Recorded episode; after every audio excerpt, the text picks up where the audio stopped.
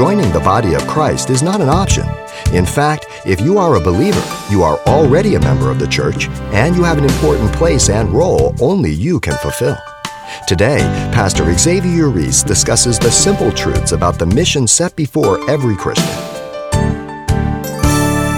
A person's commitment to the body of Christ, the church, will be vital for spiritual development. You can grow by yourself as you read and you study, but we've already seen that together with the church is part of the nature of the church. You can't say you're a Christian and, and, and refuse to join to the church.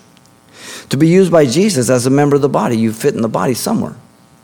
You have different parts of your body your hands, your feet, your eyes, everything else. It fits one body.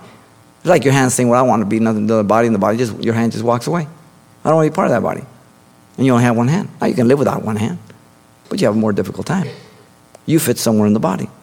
To see God provide for all the needs of the church as He leads and He guides her.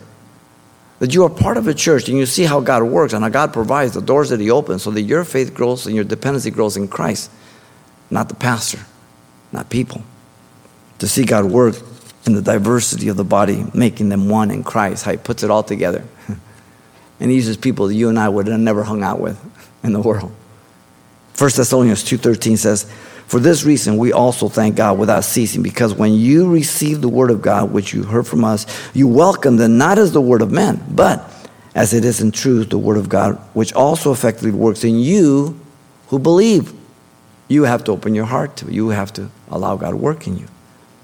A person's commitment to people will be the most rewarding. To witness the power of the grace of God, to transform people as you see God take them from one position to the other. The most moral person to the most immoral person, transforming them. To witness the hardness of people's heart be just melted away and transformed by the love of God. And you see it yourself. To see the mercy of God to restore the repentant sinner or the backslider, to cover his sin and put joy in their heart again. Wow. The communion of the believer is best expressed by the word fellowship, the word koinonia. It's a very rich word. It means common as oneness, partnership, sharing, and common. The word is a key word to the New Testament, found 20 times in this particular form, koinonia. The early church was known for its fellowship. Uh, if you remember the book of Acts in Acts 2.42, it tells us they continued steadfastly in the apostles' doctrine, fellowship, koinonia, and a breaking of bread and prayers. So fellowship goes beyond commitment to one's own personal benefit. You understand? You see, you're part of the whole and you're there for others, not just yourself. We are told that our joy is to be full by knowing we have fellowship with the Father and the Son and with each other in 1 John 3 4, chapter 1. Too often we base our joy on what is happening or how we feel or who we know. My joy is in fellowship with God. The extension is people, but the source is God. You've been listening to Simple Truths with Pastor Xavier Reese, a daily devotional of the enriching and precious truths found in God's Word.